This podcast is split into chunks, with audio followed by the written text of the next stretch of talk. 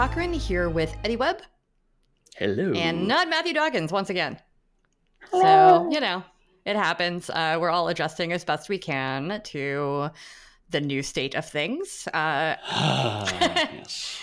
As with uh, most of our recent episodes, we definitely might have some more background noise than usual just because we've all got people at home. I know Eddy's got people doing teleconferencing in the background. Uh, I've got someone who might be making dinner soon. I have a cat who's currently eating not eight feet from me. Uh, uh, yeah, you had lawn people before. Yes, I had I had lawn people who, thank goodness, left like 45 minutes ago because I was sitting here going like, if they're going to be here while I'm recording, that's going to be the most obnoxious droning sound to cut out. Yeah. Eddy. exactly. Eddy, you're not helping now. Um, I'm helping. So, just for transparency, we were originally going to do another part of our Scion actual play. Uh, that did not mm-hmm. happen.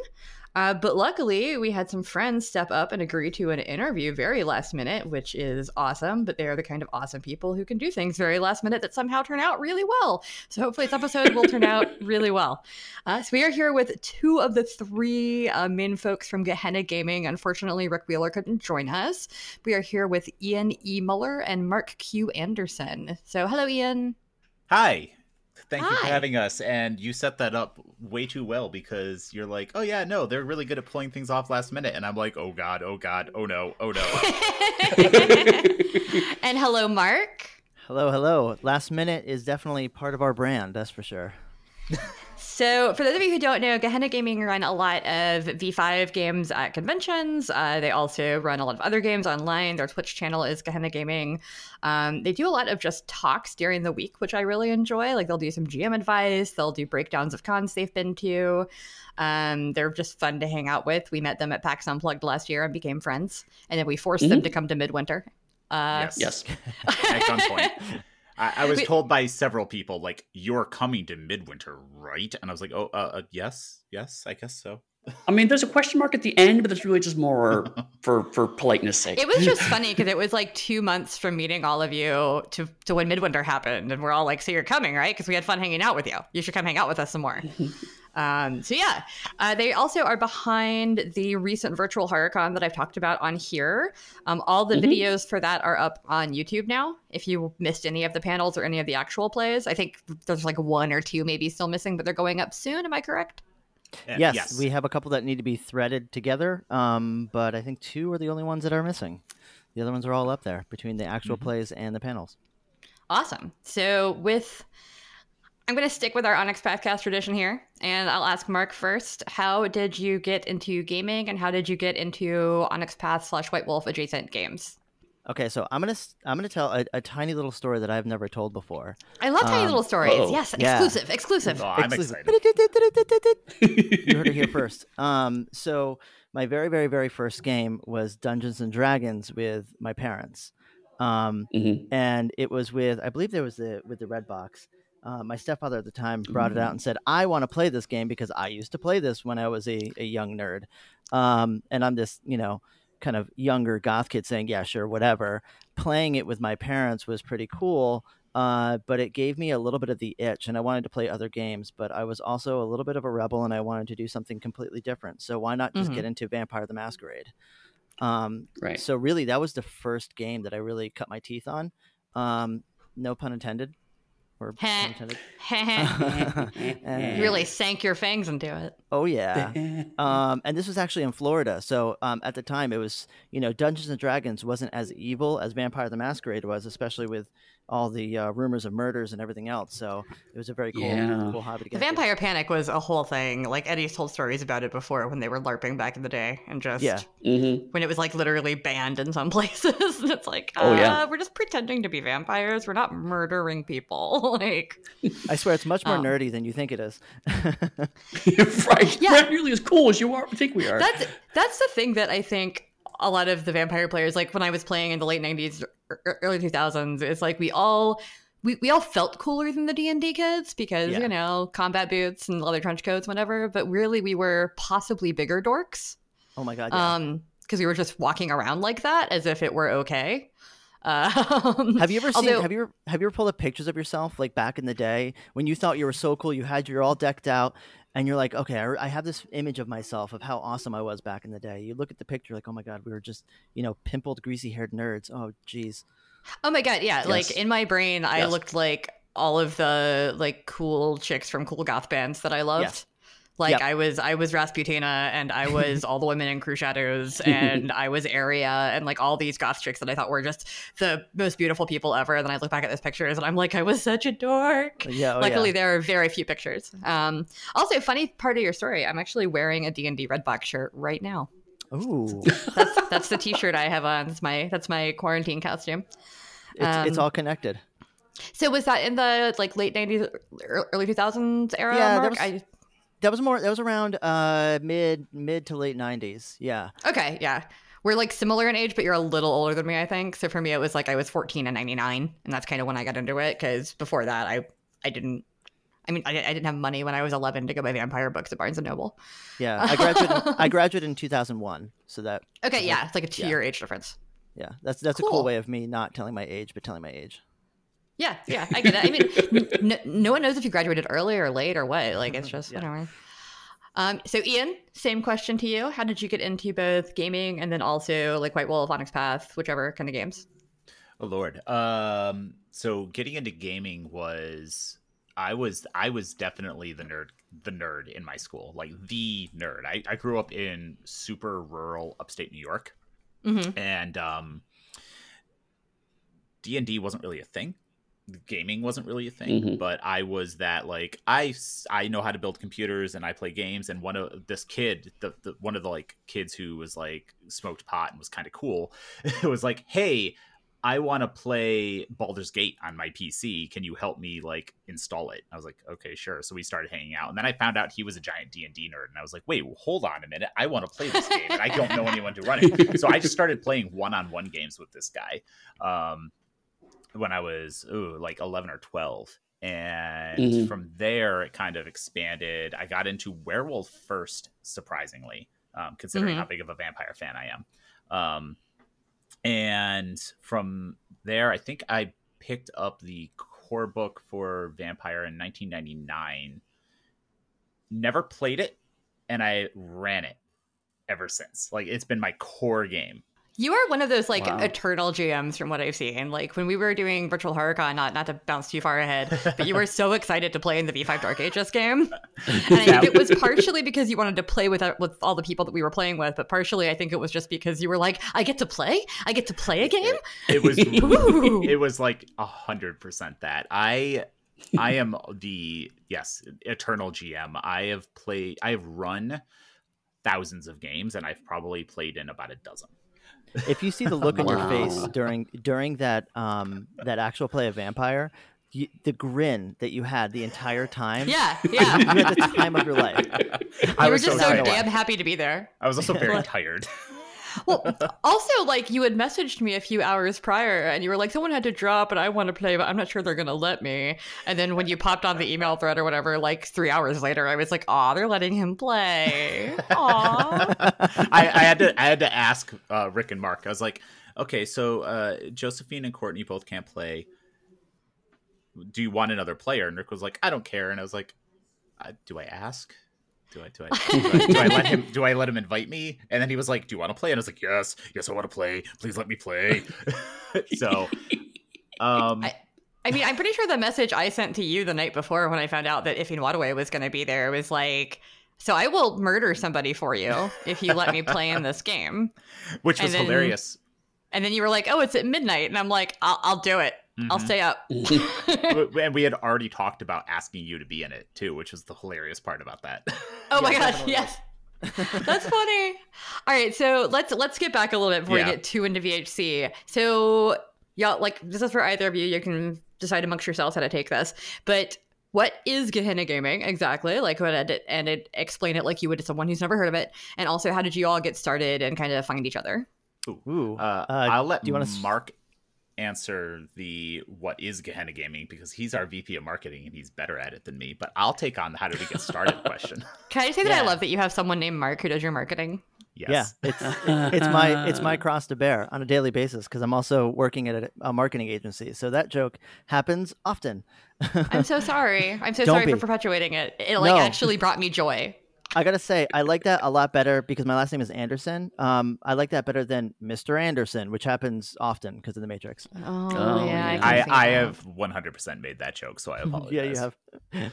um, okay, so Gehenna Gaming. Um, essentially, what we're doing is we're exploring traditional role playing games um, through the lens of horror.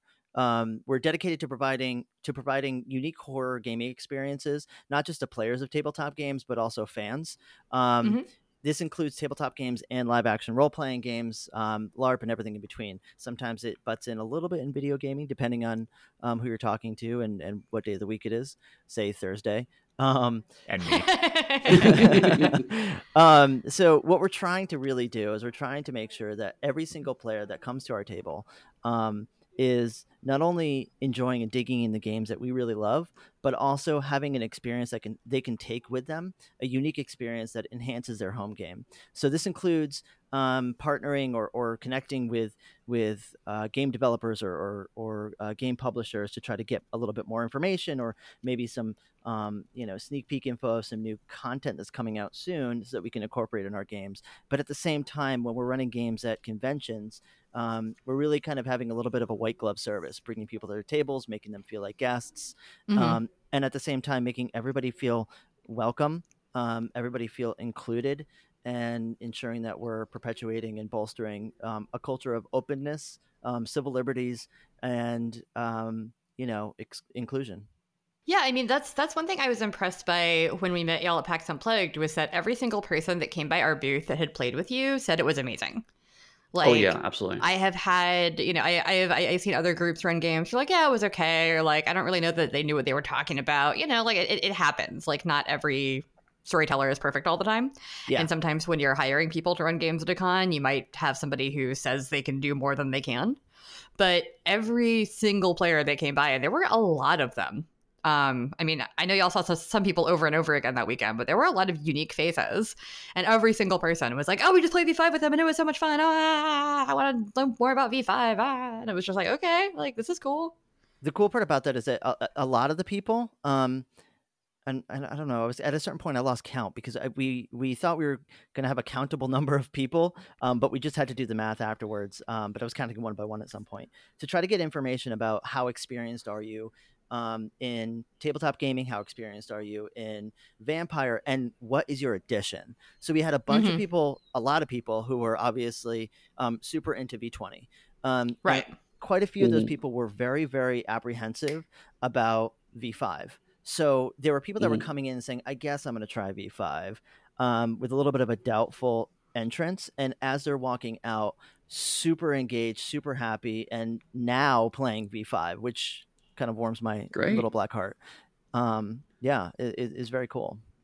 I mean, getting anybody like getting people into a game like that is is really awesome. Also, from what I've I've just seen from talking to you and talking to some of your players, is that y'all are really good about safety tools as well. Which, when you're playing a game like V5 or any horror game, really is super important. Yes, it's important to all gaming, but I feel like when it comes to horror, it's especially important to worry about safety Absolutely. tools. Um, and that's that's something that I think uh, Ian had a story about running things at PAX East and had a couple people that were a little bit like eye rolly about it, but overall it was it was okay. Like most most people just glommed onto it. Yeah, they we had a few people who were like, "Oh, it's a consent form." And 9 times out of 10 when you explain why you're using the consent form and what its purpose is, they change their tune. Um, Yeah. That that one out of ten uh, is a is an edge case, and you know we don't. That's a thing we deal with separately, but thankfully most people are very cool with it um and once you talk them through it they're like oh okay i get i understand why you're using it i understand why this is important because it's not about me it's about everyone at the table So how, how would you talk somebody through that? Ooh, um, it depends on the game I'm running a little bit because it depends on the themes. But essentially, what it is is we use this consent form. It is it is modeled after the Monte Cook consent form and the Mhm. PDF that they released for free, which we highly encourage people to check out. Um, but what we do, we modified it slightly to cover any of the topics we could think of that would be involved in a horror game specifically. Right. Is that the same one that I got a Google form for for VHC? Yes, it is. Okay, cool. Yeah, we, we kind of jumped on the the uh, conversation that was going on about that particular piece. Um, Mont Cook, Monte Cook's um, consent form was was extremely inspiring to us because then it's sort of like, oh, okay, we can really dive into some serious deep horror while having everybody kind of uh, all buy in. Mm-hmm. Yeah, absolutely. the the The idea was uh, this is something that we can take on, move forward with, and then evolve if we need to. Um, so how I how, how I introduce it at a table is we use this forum to understand are there any topics in any spectrum of gaming and horror gaming specifically that you don't want involved in this game? Um, there are you know it involves relationships um, romance sexual topics uh, every aspect of and subgenre of horror you can think of as well as real world world topics like homophobia transphobia ableism um, all of those things. They're all they're all on there and we explain we won't be covering those topics in this game necessarily. Not all of them will come up. Our games don't focus on them, but in case another player brings it up or it happens to be an NPC that is vaguely involved in it and that's something you really don't want to deal with in your game at your gaming table, we need to mm-hmm. we want to know and we want to be able to curate this content for your session. I think what I liked about it for the Google form too was that there was a box at the end of every section where you could explain yourself. Mm-hmm. So like I put, you know, yellow or red on a lot of like homophobia, ableism, all that stuff. Um, and then at the like in the box, I was able to say like I'm not actually opposed to this as long as it's an NPC who is clearly an asshole that I can punch. Like mm-hmm. if there's a racist NPC that I can punch, then great. Like I just don't want someone to be racist toward my character that I can't punch that's how I always just explain it when we use it for our internal games. I'm like, yeah, no, you can involve animal cruelty, but you better expect me to murder the shit out of that NPC. yeah, mm-hmm. yeah, exactly. Because then you get to feel, you know, righteous. then I will feel fantastic. It also allows you to like um, modify your game too. Uh, one of the things that you know, for example, we had we have an actual play of, of Kult Divinity Lost, and that's a mm-hmm. that could be a very tough game for some people. If you if, yeah. But it's very dynamic too, right? Like you can you can have it be very light on the horror. You can have it be really really heavy and and gore porny, I guess. Um, mm-hmm. But you know what is extreme to me might not be extreme to you, and vice versa. So with the actual play that we launched, it, the original game that I kind of wrote started off with a pretty. Ex- I guess looking at retrospectively, um, slightly extreme suicide scene. Um, and one of the kind of yellow red lines that were that were mentioned in the um, consent form was involving suicide. So it, it forced me to look at it and go okay i need to change this and now that makes me more creative because now i have to find a solution. Yeah. Mm-hmm. totally. I, I, completely agree. I mean i, I found uh, through my career in general that um, the more sometimes the more restrictions there are on something creative you're doing the more chance you have to okay how do i make this thing work within now these much tighter constraints than I anticipated. Yeah. You, are right. You find sometimes really creative, and sometimes, uh, in my experience, a lot of the game ends up being a lot better as a result. I have a really weird, like, kind of like pin to put on that, which is that I really love the TV show Schitt's Creek. I don't know if any of y'all watch it. I have not. Um, mm A big reason that I love it is because the creator Dan Levy said that no humor will ever punch down in the show. Mm-hmm. Um, so the obvious things of like the family being awful to each other doesn't really happen, or you know, the people in the rural town they live in being racist or homophobic. That never happens. Like mm-hmm. that is never the joke, and that is never the butt of the joke. Like it's always punching up. Right. And I think about the fact that I think the show is funnier than almost any other sitcom because I'm not cringing ever at yeah. a character. Mm-hmm. Um, I mean, yeah, you are sometimes, but like it's it's for good reasons where you're like, oh, okay, that's weird. You're, you're a little weird, but okay. It's never like, oh, look at that, you know, racist asshole that they have to like confront or like mm-hmm. change. Like everybody in the show is just like, yeah, you're pansexual, cool, whatever. Um, and it's it's it's other issues that they deal with. And I think that by putting that constraint on his writers, he got better material out of them. Oh, for sure. I mean, I think that especially with comedy, you know, I, I, I mean, Dixie, you know, I, I kind of like lowbrow comedy myself, but when I'm thinking about some of the um, I guess kind of like genius works, it's never it's never really like the humongously self indulgent, um, you know, non censored, 100% edgy kind of comedy that that anybody really mm-hmm. ever talks about you know um, no. because there, there used to be a little bit more regulation um, and now we're we're entering this really interesting fun time of self-regulation um, mm-hmm. which kind of provides a certain level of of kind of self-imposed and community imposed ethics which i think is really cool to explore Mm-hmm, definitely. So I'm going to backtrack again because this is the tangent show, as always, um, and ask how you two and Rick, who unfortunately, like I said, couldn't be with us. I wish Rick could be here, but also a three person interview would be wild. Um, so, how did the three of you kind of come together and decide to form Gehenna Gaming? Ooh, uh, Mark, you want me to tackle this one? Yeah, that's all you, my friend. Okay. So, uh, regrettably, Mark was actually not involved in the original foundation of Gehenna Gaming. Um, we started as a four person group that right around the time V5 was coming out.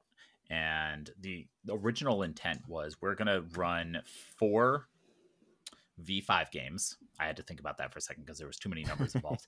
um, that are all going to overlap and they're they all exist in the same general work continuity and mm-hmm. players from one game can go to another game and play in it um, that was kind of the original concept behind Gehenna Gaming. We are just going to run like mm-hmm. a, a, shared universe V5 Chronicle where everyone was in a different city and they could overlap and they could do things together and players could bounce from game to game and we could have crossover games, etc. And that was a cool idea.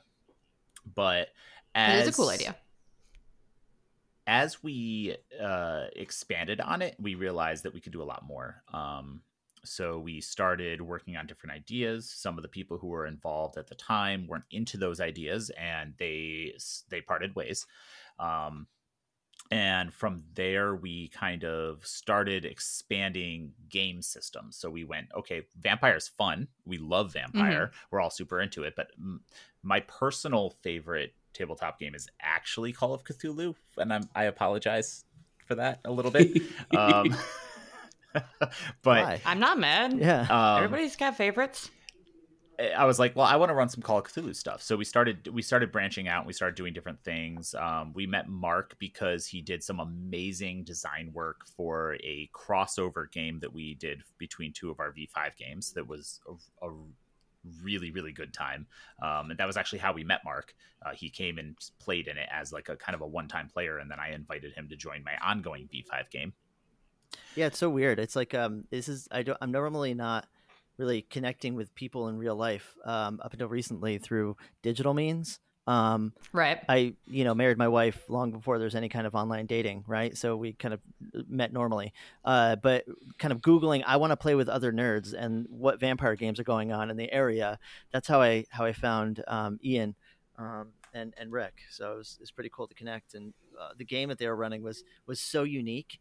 Um, I've played in so many different games in so many different styles of GMs and having a situation where you're, where you're sitting there um, with a bunch of people doing typical role playing uh, or typical mm-hmm. tabletop, and there's essentially two tables sitting next to each other, multiple tables sitting next to each other, and then all of a sudden you break and it turns into a LARP. And then you go back into dice rolling. Hmm. And it was amazing and invigorating and very unique. And um, I was struck by inspiration to be like, hey, listen, let me help in any way I can. Yeah. That's super cool it was it was a fantastic time. And we we actually we've talked about that crossover event a few times. Um, i don't want to go into super super detail because i could probably derail the rest of the episode uh, with that. Oh no not on this podcast.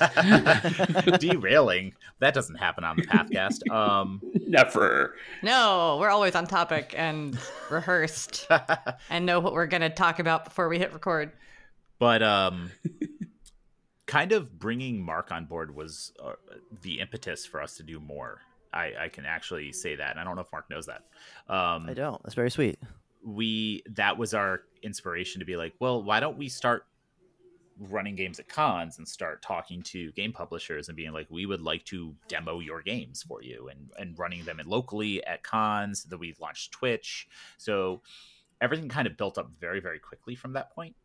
Mm-hmm. And mm-hmm. uh, as I mentioned before, we, we changed kind of our core group of once or twice actually, and right now we, we're sitting at Mark, Rick, and myself as the the founders and leaders of Gehenna Gaming. Eh, it, it, has been a little bit chaotic, but it's also been really fun, kind of figuring out where our strengths lie and how much further we can take some of the ideas that we've had. Like Mark mentioned, the, the, the hybrid moving from tabletop into LARP in a single game was kind of something we didn't even think about doing until it happened naturally. So, what was the timeline from that game bringing Mark on to y'all like having a bunch of tables at PAX Unplugged all of a sudden? Ooh, like, how did quick, it like? few months. Um, four months. Ooh, actually, yeah, yeah, about four, four or five months. Yeah. Y'all are y'all wow. are hustlers. Wow. like, I don't know how you did that. Well, I, well, I, I mean, I don't sleep. That's one. yeah, of the I don't tricks. either. So you're admitting right now on air that you are both actually vampires. That's what you're telling me. yes, one hundred percent. Um, I would call myself a daywalker, though.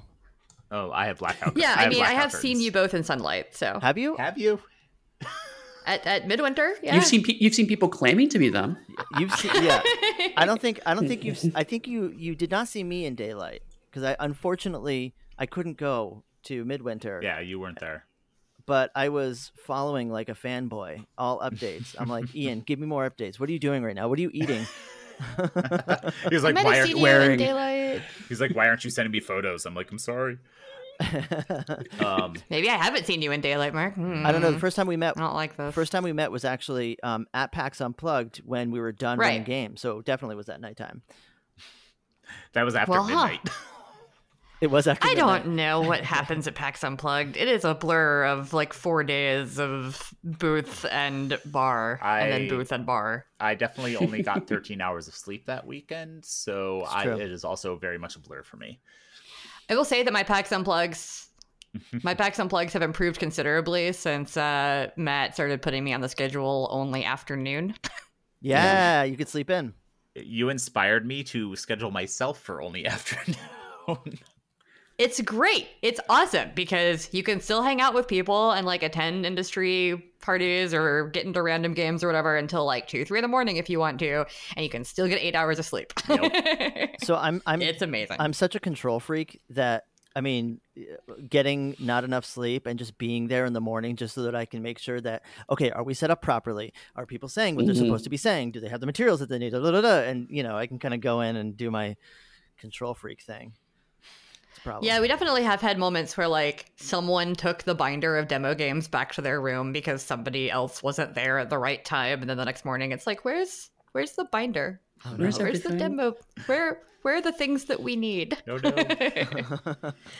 um, but no, so so how was PAX Unplugged for y'all then? Like, how did how did that kind of come about? And because that Hmm. that was really kind of y'all's big convention debut, right? Yeah, it was. was. Um, we were we were actually speaking with um, the fine folks at Darker Days Radio, um, Mhm. and, and Mike from from Darker Days is a enforcer at, at PAX Unplugged. So that was one of the um, I guess I don't want to call it connections, but one of the people that we knew that were that were working it. Um, I actually have never been. Ian, I think you've been to PAX Unplugged before. Nope. Um, not no. unplugged. I've been Really? to East a ton because I live in Boston. Same. But Mhm. um, no, that was actually my first time at Unplugged ever.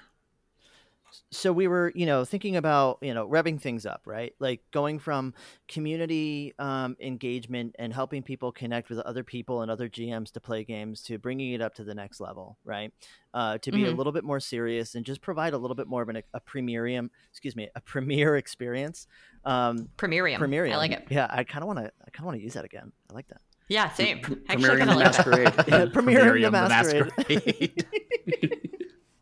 so um so yeah so it was fairly quickly. I mean you know we're we're all workaholics and possibly alcoholics and we decided to go to pax unplugged. So when we when we went it was the the people there are amazing. Not just the not just the guests or the attendees but the people that are actually running pax unplugged are so helpful and so wonderful that they made our Mhm. lives so so much easier. So doing our first con felt crazy and fast and unusual and different and fun but it was not i wouldn't say it was hard and I, I that's all because of the enforcers that were so supportive during that entire process Yeah, they're they're really great at, at all the PAXs that I've been to. Like they have their their shit together, and if you do need something, they're pretty quick to try to help you find it, um, or to help you find your way. Because every time that I tried to go find any of the demo rooms, I was like, I don't know where I am now, because I'm so used to like. One thing about working for a company at a convention like like PAX Unplugged or Gen Con or whatever is you pretty much see like hallway, your booth, Yep. yep. and then that's it. Unless you have like an hour to walk around and then you do what you can but then you see your booth. So whenever i would try to venture down like once they had me go like take something to our demo tables and i tried to find y'all's at one point i think and i was just like i don't understand these rooms in the downstairs. Like i i only know how to get to my booth It, it was Right. vice versa for us. Like I, I only knew the dungeon, but upstairs where all the cool stuff was, I didn't know. So it took me probably about twenty minutes to actually find your booth. i i had a couple of people who were like i couldn't find your booth and i was like "Did- we have a like Giant sign. 12 foot backdrop like what I have to say, I actually had to take Mark to your booth. I was like, Yes, "It's over did. here. Come on, come here, come here, come here." Dragged him over. Yeah. Ian was also one of the people who kept trying to steal the Cults of the Blood Gods manuscript off the table. Yes. I just yes. wanted five minutes to sit down and read it. five minutes alone with no one looking. I'll be on yeah, my because that was the show where we had we had the proof copies of Chicago by Night. Yep. So it was the first time anybody had seen a hardback of Chicago by Night. Yep. And we also had the manuscript for cults, and like people were just every convention we do, somebody will absolutely stand in the booth for like thirty minutes just reading as much as they possibly can before we're like, okay, we've got other people, I don't- other I people don't- that want to look at things. I don't know why you have to attack me like this. Because my first my first gen con like three years ago i guess my like, first gen con with onyx path um there was a guy who like after i think an hour or so we just had to kick him out we're like okay man like other people want to use the table like you, you can't you can't read the entire book today Right. i'm very sorry Yeah, I- you're gonna like have to to- have like a bodyguard for the next uh for the next pre-release. You know, have someone Hmm. just standing over, big muscly guy. Yeah, have sunglasses and an earpiece. yeah, Yeah. yeah. I, vo- I volunteer. i don't Wait a minute. you. it was an inside job the whole time. Can I can I throw a question to you guys? Actually, I don't want to derail this podcast, but this is something that I've never had an opportunity to ask. oh no we we're creating the table Eddy have, have we ever had a guest ask us a question No, I think this is the first time. this is man. the You know, first sorry Yeah. 101 episodes in. Nice. I'm gonna I'm gonna make it a good one. Um, how did you get involved with Onyx Path Publishing? Oh my god, I think I think we covered this the first episode ever of the podcast, but it's been over 100 episodes, so we can about time. definitely do like a quick recap. Um mine is that I was a vampire fan and a White Wolf games fan for many many years. Um I actually uh, dated a former developer of White Wolf back in like 2008, 9, somewhere around there. So I visited the offices, I like knew some people, whatever. Fast forward to 2015, I was out of college. I, I went to college late. I started college at like 26. Um, so fast forward to 2015, I had gotten out of college. I wanted to get into editing. I couldn't really figure out how to do so. Like that's literally what I was trying to go to school for, but it's really hard to break in. And I was talking to that person I used to date, and she was like, "Hey, like, do you want to try one of our projects?" Because she was in the job that I currently hold. And I was like, yeah, sure. Um, and then I don't want anybody to think that I got in purely based on nepotism. Like she did like my work, and so has everybody else from what they've told me. Yes, absolutely. um, so they liked my work. I, I got more work with them, more work with them. And then when she decided to step down from the position in early 2018, uh, she put me up for the job as in-house developer. Um, I was terrified. It took me about a week to actually like tell Rich yes because I I was getting put in charge of you know Exalted, which I knew nothing about. Uh, Chronicle of Darkness, which I did know stuff about, but I was just nervous. I was like, I'm just a freelance editor. I can't do this, but I've been doing it for a couple years, and I really, really enjoy it. So, um, it's, it's it's not always been super easy, but I've I've enjoyed every bit of it. And Eddy has helped me out a lot. He's uh, he's been doing this a lot longer than I have, and Matthew's helped me out a lot. And just I think the three of us work really well together. Also, it is worth noting that uh, Rose, who held the position before I did, was doing the job of like three people, Oh god, and yeah. I don't know how she did it. I, d- I know nothing about doing three people's jobs. Right, yeah, exactly. It's like well, it's like how did there's one more thing and one more thing, and suddenly it's like, oh, wait a minute, I don't do anything else except this. Maybe I should ease back well, yeah. a bit. Because, like, uh, uh, uh, especially like in the past you know, four years or so, we've been expanding our line so significantly with Scion and Trinity, Dystopia Rising, They Came from Beneath the Sea, etc. Um, there's no way she would have been able to keep doing this by herself. Right. Yeah. Because when she was doing it, it was basically just uh, World Darkness, Chronicles Darkness, and Exalted. Wow. And it's so, pretty big, yeah. pretty big shoes to fill. I mean, like to, to get in a position yeah. where you're, I am going to be replacing someone who essentially does the job of three people. Um, and that's a lot that's of. That's why they replaced her with three of us. That's why there's me, Eddy, and Matthew. yeah, hey, it's the tri- call it the trifecta.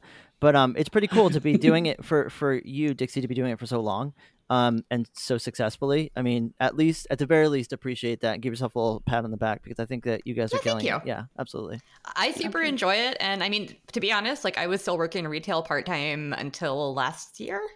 Um, well, really mm. earlier this year, I, I was working very, very part time uh, for the first little bit I was at this job, like that that that that was the hardest part actually was quitting my day job. Um, because I did like my day job. It was when I was working at Sephora, which I've talked about on here before. Um, but this was just such an opportunity that most people don't get to go full time freelance with a company that they love and coworkers that they love. Yeah. So mm-hmm. I had to mm-hmm. take it. Absolutely. Um, and Eddy, you can tell your story now because it really has been 100 episodes. So why not? Yeah, sure. Um, Wow. So back in the before times. The before times. Yeah, right. The ancient days. No. Um. Uh, I started uh, working in the industry in 2002 as a as a full freelance, not full time, as a you know, night, nights and weekends freelancer. Um, but I had been involved in the uh, the Camarilla fan club LARP scene for quite a while, uh, and um, uh, they had White Wolf had just done a live action version of Vampire the Requiem, and so the LARP team was like, hey, so when are you going to do Werewolf and Mage and all these other you know versions of, of the Chronicles Darkness games? Um, so uh, a friend of mine who at that time was uh, um, the marketing director of White Wolf uh, got in touch with me and said, hey, they're looking for someone to write uh, the Mage the Ascension, or sorry, Mage the Awakening live action rules. Um, and I was like, okay, cool. Well, I'm happy to be part of that team. And I found out the team was me, um, so I, Rich Thomas was like, "Hey, do you want to write this book?" I was like, "Cool, yeah." It's like, "Okay, I need you to write two hundred thousand words in about a year, maybe." And I'm like, "Okay, who am I working with?" It's like, "Lol." Um, so I ended up for nine months writing a book by myself, um, and it was a lot of fun. But it was also, even though I had been doing it by that time for about four years, it was still getting a whole more or less core book by myself was a huge task. Uh, so, as my wife likes to say, is that you know it was I, you know, for nine months, I would come home from work, I would go upstairs and do mysterious things, and nine months later, a book came out. Um, you birthed the book. A weird thing. The, the circle of life, you know. Um, but uh, during that, I actually got to talking with Rich about uh, things like um, digital publishing and print on demand because they were wanting to make. Uh, they didn't think they could do a print run, a full print run of the Mage live action rules, and so mm-hmm. they wanted to find a way to get it out to people without necessarily doing a print run. Um, and so we got into a lot of discussions about that. Uh, so fast forward 2007, um, uh, there was a call put out for uh, the a new Vampire the Requiem Mind developer. I put my name in. Um, and then uh, at the time, I found out that uh, uh, Rose Bailey had gotten the job. Um, I was both pleased and disappointed, you know, because like, oh, hey, hey, you do a great job, but also it wasn't me. Um, but then Rich actually, I do want to talk to you because there might be another position you might be a fit for, um, which was alternative publishing. It was what they're calling it, which basically is someone who manage specifically POD and PDF products. So I hired for that at White Wolf. Um, spent uh, about a year and a half doing that. Migrated over to the late limited World Arts MMO. Um, but Rich and he knows so much about the canceled MMO that he won't talk about. Oh my god, yes. Um, all about the. I mean, no. Eh, maybe, maybe we can ply you with alcohol and whatever else you want, and get you on our podcast to talk about it sometime. well, you know, um, uh, uh, uh, you know, buy me a pug dog, and maybe we can talk. My mother runs a um, dog rescue. Don't joke, sir. That's true. He can make it happen. this is happening. We're doing this. anyway, um, but uh, yeah, so um, uh, uh, uh, uh, stuff happens in the middle there. Um, but um, like I said, the whole time was Rich was still uh, my, my, manager. I mean, his, his manager at I was publishing thing became a manager when I was working on content for the MMO, um, and then around 2011, I start hearing that he's going to go off and form Onyx Path Publishing, um, and he's talking about handling all the tabletop role playing stuff. And since I was one of the few people still at the company who knew how to do that, we got to talking. Um, and we had worked really well together inside the company, and we'd worked on some transmedia stuff. So um, I ended up being the liaison to Onyx Path for a few years. Well, so basically, Onyx Path would say, "Here's the manuscript. We need CCP to approve this," and everyone CCP would shrug, and I would find the two or three people that actually need to give me some feedback. Get the feedback from them and get back to say, yes, this is all approved or whatever. I've talked to the legal team. I've explained to them what a role playing game is, and now you can do this. Um, and so, so when I got laid off, um, uh, even before I got laid off, actually, um, Justin wanted to step away from being the V20 line manager. Um, so I picked that up because we worked together on V20 core book. Um, so he did a couple books, decided it wasn't for him. He had to focus on his new job. I picked up line manager stuff. I got laid off. Rich said, "Hey, do you want to consult for me full time?" So I became, you know, I got a monthly stipend to kind of consult for him uh, for a few years. I was doing some other projects, trying to. I was still thinking I was working video games. Um, that didn't pan out, so I went to full time freelance for myself.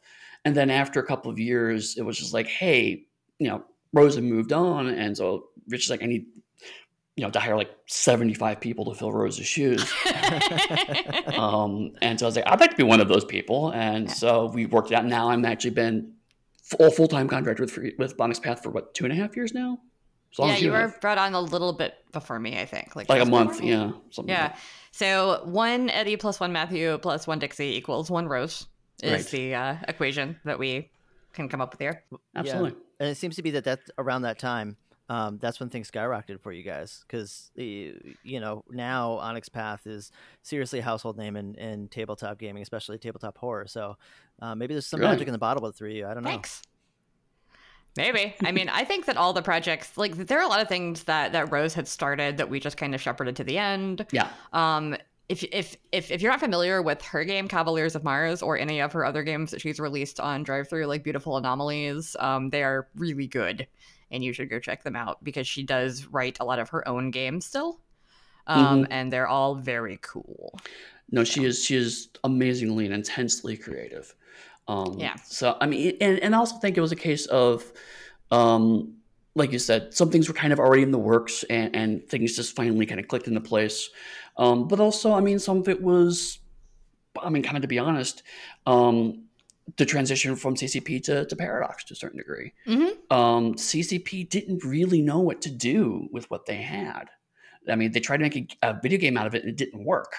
Um, so right. there's a whole lot of now what do we do? And uh, when it goes to a company that is interested in doing more with it, I mean that that's going to kick things into gear. You know, doing a whole new edition of Vampire the Masquerade. I mean, something that we had actually been floating around for a while at Onyx Path. Like maybe we could do a new version of the game. Um, but right. then Paradox like, no, we definitely want to do one. It's like, okay, well then cool, you guys do your edition of the game, obviously. You know, not do ours. But CCP was just like, eh, sure, I guess I don't know, whatever. So I mean, it's not to disparage CCP. It's just more they just didn't know. They had so many things going on, and they weren't sure what to do with it. Sure. Um, right. Paradox came in with a plan, so that also is a big part of it. Right. And I mean, getting to work with them on the V5 supplements and stuff has been really great. Uh, mm-hmm. I am a, I'm a huge fan of Chicago by Night. I think it turned out really, really well. Um, I'm a huge fan of Cult of the Blood Gods. I'm just, I'm, I'm very excited about all the V5 stuff that we've been doing. And, uh, you know, we'll see what happens with any other upcoming stuff because we don't know. but, but now that we have fallen for their clever ruse and we managed to not talk yep. about Gehenna Gaming for a while now, we should go back to that. I was, I was gonna. So, so how about this? Speaking of V5, nice. let's talk there about Virtual HorrorCon. Damn it, marketer onto us. I know.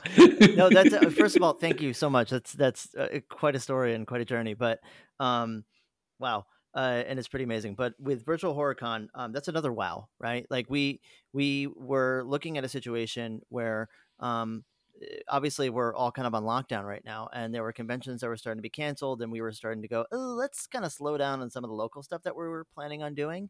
Um, mm-hmm.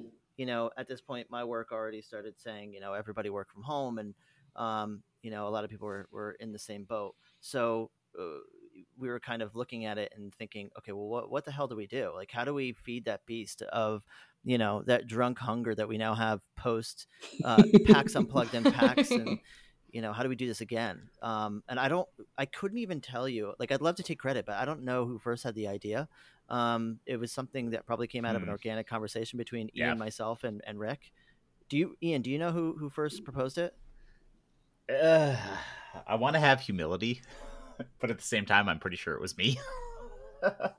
um, well, so what? What? What? What I was flabbergasted by there was like stay-at-home orders were starting to kind of happen like mid-March, Yeah. right? Right. Um, I know that my my old roommates were like right, right around the March like 20th, 21st, thereabouts. I mean, I, I went and ate in a restaurant with my boyfriend like the weekend before St. Patrick's Day. Yeah. So Yeah. It was not that scary as of then. But then y'all pulled off virtual HorrorCon like two weeks later. and that's that's what blew my mind was that like we, you know, went from, oh, I guess that we should stay home more to like, oh, we're on lockdown. Okay, cool. To like all of a sudden y'all had a completely full weekend of schedule, like like of, of, of panels and games going on at the same time and some games that weren't streamed. So it was actually more than people could even see. And like I I don't know how y'all did that and it blew my mind. Well, the overall concept was really just how do we recreate the con experience from the comfort of your own home screen, um, right. which includes, Yeah. um, which includes going through like the the vendor artist hall, right? It it includes right. the tabletop games, but also includes like the panels and the actual plays, you know, and the some of the more Mhm. um, kind of interesting stuff that that goes on in a convention. So I think the one of the first things that we did was we started asking all the people that we've met over the course of the past year or two. Um, Hey, do you want to be involved? Uh, would you want to sit on a panel in front of your computer and have people talk to you about things? And hey, who wants to run games for us in our tabletop room, so to speak? Mhm. and we had an overwhelming amount of people who said yes absolutely yes I will Yeah. elaborate a little bit on the the second part there. Uh, We had already been in like the throes of Gen Con Yeah. planning because we we were prepping for a pretty to us sizable Gen Con presence. Um, so we Mhm. basically turned that around and looked at all of the game masters who had already signed up to do Gen Con and it's like, hey, can you do this? And I think all but two said Mhm. yes, and then we just started adding on Wow. to that as we were inviting more people to be involved with panels and we would say hey do you want to be on a panel and they were like yeah also i'm happy to run games and we were like cool slot you in. Right. yeah it was dis- it was Um, disappointing because there were so many we had we were vetting gms testing people like having them run games for us to see you know what their play style is so we can kind of uh, help edge their success during you know certain conventions and say come on join our, our army of gms um, and then it's sort of like okay sorry everyone we we put you through all this shit and excuse me stuff can i swear on here Yeah, you can Okay. swear on here. You can fucking swear. okay uh, if sorry we put you through we all fucking swear all the fucking Yeah. time. buttholes i also Um, already swore way earlier okay, cool. so, um, so yeah, so it, it, I, we felt bad, right? Like we had so many GMs that were like, okay, make sure you have everything prepared. We're gonna go to Vermont. We're gonna go to this thing, and we're going to go to. Oh yeah, because y'all y'all had a con coming up like real soon. Real soon. Like a yeah. Yeah, so so we canceled it, and um, it- but we said we're not going to go, and then later on they said, okay, it's not happening. But um, and all of the Gen Con planning, we're basically like, listen, we have so many GMs all over the place. Why don't we just have them take part? And yeah, most of them said yes, which is which is great.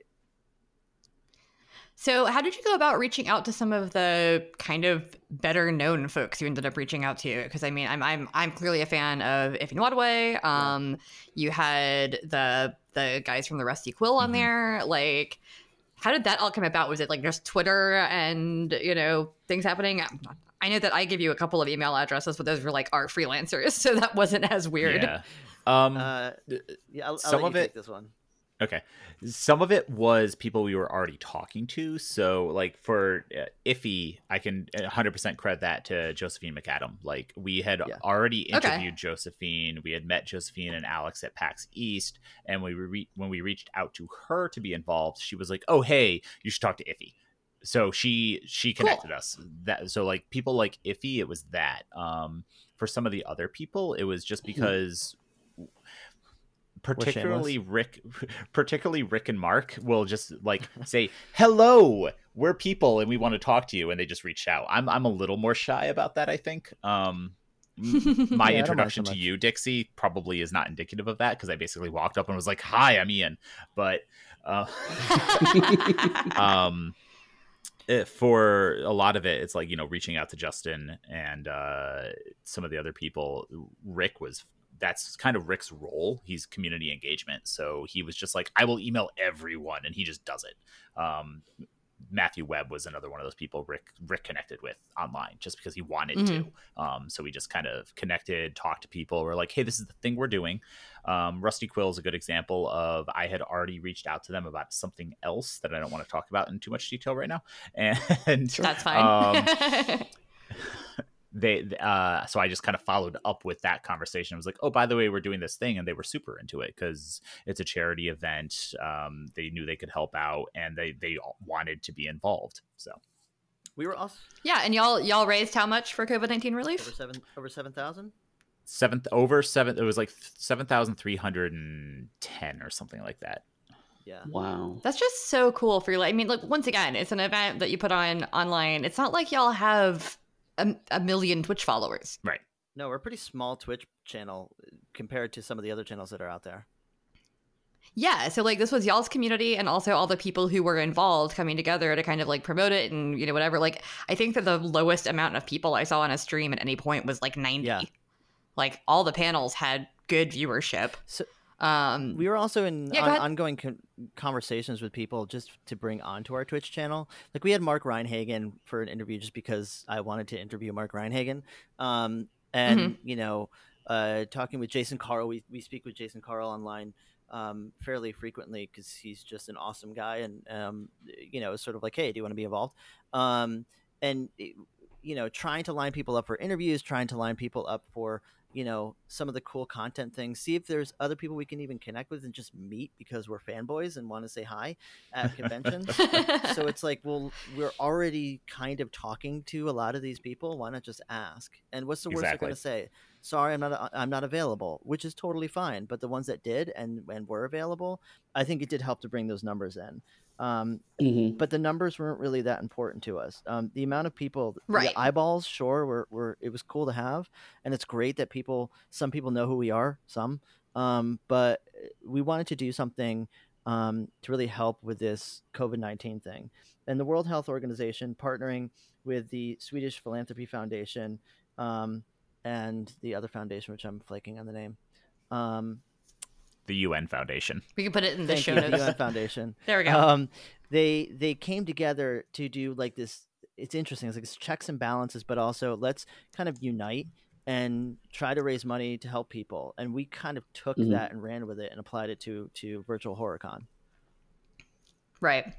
And that's that's so cool. I mean, I I saw a lot of the community because I'm I'm in y'all's Discord and everything, you know, hanging out um, I saw a lot of the community afterward, and myself included, just that they felt better after the weekend, yeah. just because like seeing people and talking to people and in, in, engaging with people on any level is just something that a lot of us were kind of at the two to three week mark of not really doing and going like eh, this is weird. I need i need something and i don't know what it is. And it turned out that was what it was. Like for for me personally like putting on real clothes and makeup and doing my yeah. hair was like a mood lifter. Like I I dyed my hair the night before because it was super faded.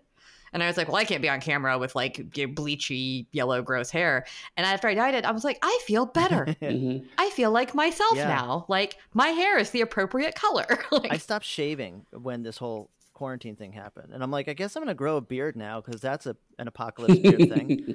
and I was kind of excited about growing a beard, but ultimately it was coming from a pretty, it was coming from a dark place to be perfectly honest. Um, and it's coming from like the Groundhog Day that is working from home. And right. right after a couple of streams, I'm like, oh god, I need to shave. And I felt immediately. I mean, obviously, it was like, okay, I can see my beard's growing through. I should probably shave it. But doing that gave, gave it kind of gives you a little bit of a sense of, okay, I'm I'm in it, and everything's going to be okay, and we're just going to keep going. Yeah, yeah, and I mean that's that, that's something like I, I we we don't do as many like Zoom meetings and stuff for Onyx Path. We do a lot of just voice only stuff. Um, but we have done a like town hall with some of our devs recently. We're gonna do another one, and even that makes me feel good because I get up and I fix my hair mm. and I like you know put on a little bit of eyeliner, and I'm just like, oh hey, I look like a human. That's that's that's cool. Because past that, it's like t-shirt, cardigan, PJ pants, slippers, like you know, shuffling around the house, clutching a mug of something hot, all hunched over. Uh, I'm gonna be. I, mean, I got to get up. I'm gonna be late for the couch. yeah, yeah, exactly. I, I, know both Mark and I, our day jobs are essentially project managers for marketing slash like web development agencies. So we're on video calls basically eight All hours day. a day. Oh yeah. God. Yeah. Yep. Uh, but I'm definitely like I throw on a t-shirt and I comb my hair or put a hat on and then I'm just sitting down at my computer versus virtual horror con. I was like, okay, cool. I'm going to like I'm going to make sure I like paint my nails cuz that's the thing I do and like actually yeah. dress and groom and it was nice. It was a good uh, escape. Uh, oh, yeah. That was your fault, Ian. The night before Virtual HorrorCon, I saw you post in the Discord about painting your nails, and I was like, "Fuck! Now I gotta paint my nails," and I did. You're welcome. And I I I sat in the living room and watched TV and painted my nails because I was like, I can't let Ian have better nails than me. That's not, that's not okay. I, I, you're the um, third person who said that to me. And weirdly, since when I moved, because I've, I've I've talked on the podcast before that I moved like very abruptly, kind of at the end of March, yep. just to get me into a better living situation.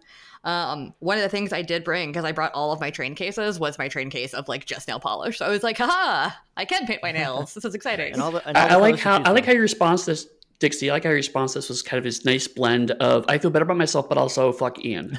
yeah. I feel like that is the response that I am here for. so we are getting close to time, but I want to ask each of you what uh, your highlight was from Virtual HorrorCon. You can pick a couple things if you want, but keep it keep it short. So, Ian, what was yours? Ooh, my highlight was getting to play in a V5 game with yourself as well as Alex Ward, uh, Jacob, who is fantastic. We did not mention Alex or Jacob in our conversations about the the V5 game earlier, but both Alex Ward and Jacob Burgess were amazing, and they were really fun to get mm-hmm. to play yeah. with, um, and as well as Ify, obviously um, that was really like kind of the big highlight for me was getting to play that. Um, but in a even though both of us had to stay up until like three in the morning to make it happen. I, I am the I don't sleep when I do cons, and I just kind of adopted that role for virtual con, even though I was in my own home. Be right. Fair. Beyond that, um, getting to talk to some of the industry folks that I haven't really met yet, or um, mm-hmm. had a chance to interact with was really nice, and especially because I was doing a lot of the production work, so I had a chance to talk to people off stream. So there, right. was, a, there was some some just back and forth there that was really nice. Um, and then I'll just throw this out there: getting to interview Johnny and Alex from the Magnus Archives was a huge highlight for me because that's my favorite podcast yeah. next to the Onyx podcast. If anybody is not it's okay. You can have a favorite one that isn't us. um, I will make sure I put a link to Magnus Archives in the show notes. Um, I it is a fantastic podcast. As I was talking to Ian before we started recording, I have trouble listening to fiction podcasts, but he linked me to um, a wonderful trans like transcript version of all yep. of them. So I'm just reading them now as short stories, and that is also making me happy. It's so good. Um, although the the hosts and all the actors on the show do a fantastic job of presenting them, if you have the non ADHD brain to listen to them. Um, yeah. So, Mark, what were your uh, highlights from VHC? I think the major, I guess one of the major highlights were was to actually run panels. Um, you know, I ran mm-hmm. the, the um, podcasting panel, and um, Eddy, you know, the the wrestling panel that you were on, um, yep. and I enjoyed the hell out of both of them. First of all, I was giggling like a little kid before talking with people, chatting with people, cracking jokes, and then once the um, stream actually started, really digging in and getting into it. I really enjoyed the hell out of that. I want to do it again, and it was a lot of fun. Um, just kind of like marking out with some people on wrestling and talking to some, yeah. um, you know, actual play heavy hitters about podcasting and actual play. Um, because mm-hmm. I'm, you know, I'm a newbie, right, when it comes to actual plays. I mean, we just launched our our our cult game, but I, you know, essentially I'm a new guy. So getting this information from them and, and connecting them at a human level is really cool. Um, the other big part of it was also seeing seeing people that I might not have known who they were before the virtual horrorcon talking on one of our panels.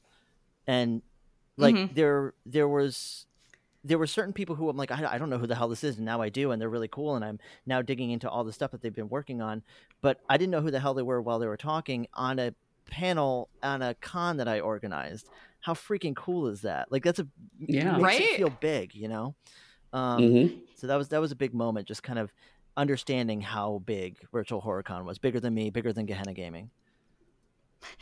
I gotta say that for me, aside from doing the actual panels and actual plays that that I did, because uh, I did two v five games and then a panel on Chronicles of Darkness, I really enjoyed the art panel. Yeah, because I, I, I work with these people, so I have seen Sam Araya's art and Amy Wilkins's art so many times, mm-hmm. and I have never seen either of them speak before. well, and it was fascinating to get to see Sam and Amy like talk about their their process because mm-hmm. Artwork is iconic for our stuff. Yeah. Like Absolutely. he did a lot of our stuff. He did the King in Yellow as well, uh, the, the the recent version, and his his artwork is so amazing. Good.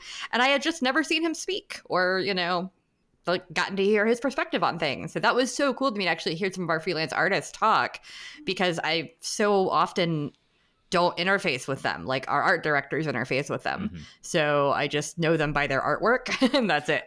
I don't know them as people. Well, I will say, yeah. um, we're planning on having a part two of that panel.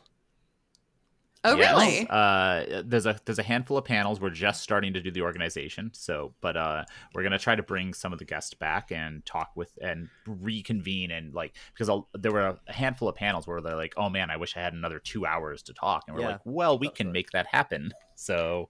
yeah, just just just do like a like a roundtable, like a random exactly. roundtable. I know Mark and I also talked about more wrestling talk too. So. Oh yeah. Oh, that's definitely top of priority for me, my friend. good, good. Make sure the priorities are, are, appropriate here. Yeah. Y'all, y'all must realize that I love you because I did watch the wrestling panel. Yes. Oh, I appreciate that. And I do not care for wrestling. You did you like wrestling more after? I don't know if I liked it more after, but I like all of you, and I find, well, no, I what I will say is I always like hearing my friends talk about something they're passionate about.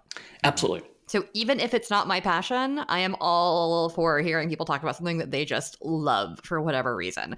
Like I listened to my boyfriend talk about The Sopranos and Dragon Ball Z, and those are not things that I care about, but he loves them, and that's amazing. You know. No, I was I was gonna say the same thing. Is like that's one of the things that I love both about uh, VHC, but also some conventions in general. Is that to me a good convention is when you have panels with people who are talking about like I said, stuff that they're passionate yeah. about.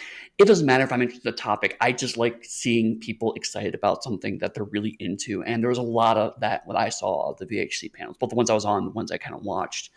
Um, and, and that's to me is a mark of a good mix for a convention. Yeah. And finding the right people and putting them in. Because, like, like I said, I mean, who would know? I, I like the oddball panels at conventions. Like, you know, a wrestling yeah. panel at a horror con, that doesn't make sense. But it, you know, it, people are really into it because it's such a weird thing. Um, one of my favorite panels at a video game show I went to was one on community management, and the people on, on there were just like, you know, we're going to give you 15 minutes of the official stuff, and then we're going to talk about, oh my god, this is how Twitter works, and we're really excited about you know the the, the metrics behind it, and, and they're just like really into some of the nitty gritty of producing um, a social media strategy that I had no clue about. But I was suddenly interested because they were interested. So yeah, totally. When people are excited about a topic, that could just be fun in and of itself. I think it was last year or the year before at Dragon Con, but one of my friends went to a panel that was tea dueling. And then he came and sat with uh, like sat with us for lunch and told us about tea dueling for about 20 minutes. And I am now fascinated by tea dueling. Tea dueling like But I'm also wow. fascinated. Tea dueling is where you each get a cup of tea. Yeah. And you dip a biscuit in it a certain amount and then you have to like hold it without it crumbling for a long time, and whoever eats theirs first loses. But if your biscuit crumbles, you lose. It's a whole thing. It's it, it's a real thing, and it's weird. Okay. Wow. Um, at at, at uh, Midwinter Con, I heard about the the LARP um, for West Wing. Then I heard that the, the players of this LARP are uh, pretty bloodthirsty West Wing fans and very passionate about West Wing. Yes. I can't stand West Wing, yep. but I want to connect. I love West people. Wing just so that I can like at least maybe glean some of that positivity. Yeah, I mean, that's that's kind of like with with wrestling. I don't dislike it. I'm just kind of indifferent toward sure. it. Like if it was on, I would watch it with people, but I wouldn't be like, yeah. I would just be like, okay, they are wrestling now. There are people. But the flip side, I think, like for example, if um, it's obviously not now, but like in the distant past, a million years ago, when we could meet in locations, um, we used to have wrestling parties where we invite like a whole bunch of people over to watch wrestling. Yeah. And like the actual us engaging with the screen was like 2% yep. of the time. right. it's just us talking shit about the wrestlers. Yeah. You know? Right. All right, so we are once again off track, and I want to get this wrapped up soon oh, here because oh, we're going a little long. No, it's, it's, fine. We just get off track. That's what we do. Um, I will say that because you've already talked about it. Are we doing a VHC next year? or maybe later this year? Is there going to be a sequel? There's going to be a VHC two next year. Um, electric, electric, Okay. Boogaloo. Ele- what, what, the, our Discord's been trying to figure out what the name for VHC two is going to be, and uh, they haven't decided yet. one of the things that we want to But that that's going to be But fun. yes. yeah VHC2 VH Yes. harder. VH, I like it. Long, long live the new flesh. Um, but we're we're looking at um, we're looking at, at strategically when to do it. Right now, it makes sense because obviously we're all in our houses, but it's really nice outside. So if this was not going on, it would be a lot different. So um, we're Right. kind of talking internally on, on when is the right date for the next VHC. Yeah. Mhm. Maybe like a late January type thing or something where it's just gross outside. Yeah, exactly. Where everyone's kind of stuck inside and it's kind of shitty and they, they want something to do. And then we're also looking at how we can take um, all the cool stuff, all the cool panels, and how we can kind of replicate that or do something similar on just one of our regular Twitch episodes. No, totally. That's that's an awesome thing going forward to kind of do little con- continuations of it. Um, if anybody wants to watch any of the virtual HorrorCon content, like I said, it's all at youtube.com slash Gehenna Gaming, um, or you can go to their Twitch, which is Gehenna Gaming. Uh, they have a website. It's all very easy to find because they use really good branding across all different platforms. It's because we have a Um, good person in charge of marketing. Thank you. What? I'm not that good. I'm, okay. I'm just okay. Adequate, they would say. So, if people wanted to find you personally, Mark, not just Gehenna Gaming, where would they do so? Um, the best way to get a hold of me is either through the Gehenna Gaming Discord, which I'm really active on, um, or on Twitter at Marchosius with fives instead of S's. And I will throw links to the Discord and to you in the show notes. Um, Ian, where do people find you? Oh yeah, no, you can find me at Ravnos on D- Twitter um, because I was a very early adopter of Twitter and managed to get just just Wow. Ravnos, just just Ravnos by itself. Why did you get Ravnos and not Baali? Well, it's You're right. hilarious because uh, in addition to that, Gangrel is actually my favorite clan. Scandalous. Um, but long story short, back when I first started playing Vampire, I was super into the Ravnos, and it kind of just became my online handle for like Unreal Tournament and all the other stuff I used to do. Um, so I just that's that just stuck. Even though they're not my favorite clan, Right. Mhm. I do like them, and I'm very excited to find out what happens with them in V5. Hint, hint, hint. But um, right? don't, don't don't hint at us. Talk to Paradox. I, I would love to give you an answer for that. But I don't know. Yeah, I'm not in charge of V5. I, trust me, I have. Uh, but um, yeah, it just kind of worked out that way. So yeah, you can find me online at Ravnos or at Ravnos13 on like Instagram and several other things. Yeah, and definitely check out their uh, Twitch. What streams do y'all have coming out? This is coming out this Friday. Oh so. Uh, so as of Friday, let's see. Um, actually, Mark, I'll let you handle this. Uh, yeah, so I believe this Saturday we are having uh, our Kult Divinity Lost um, second episode stream. On Sunday, we are going to be having an actual play of Forbidden Lands.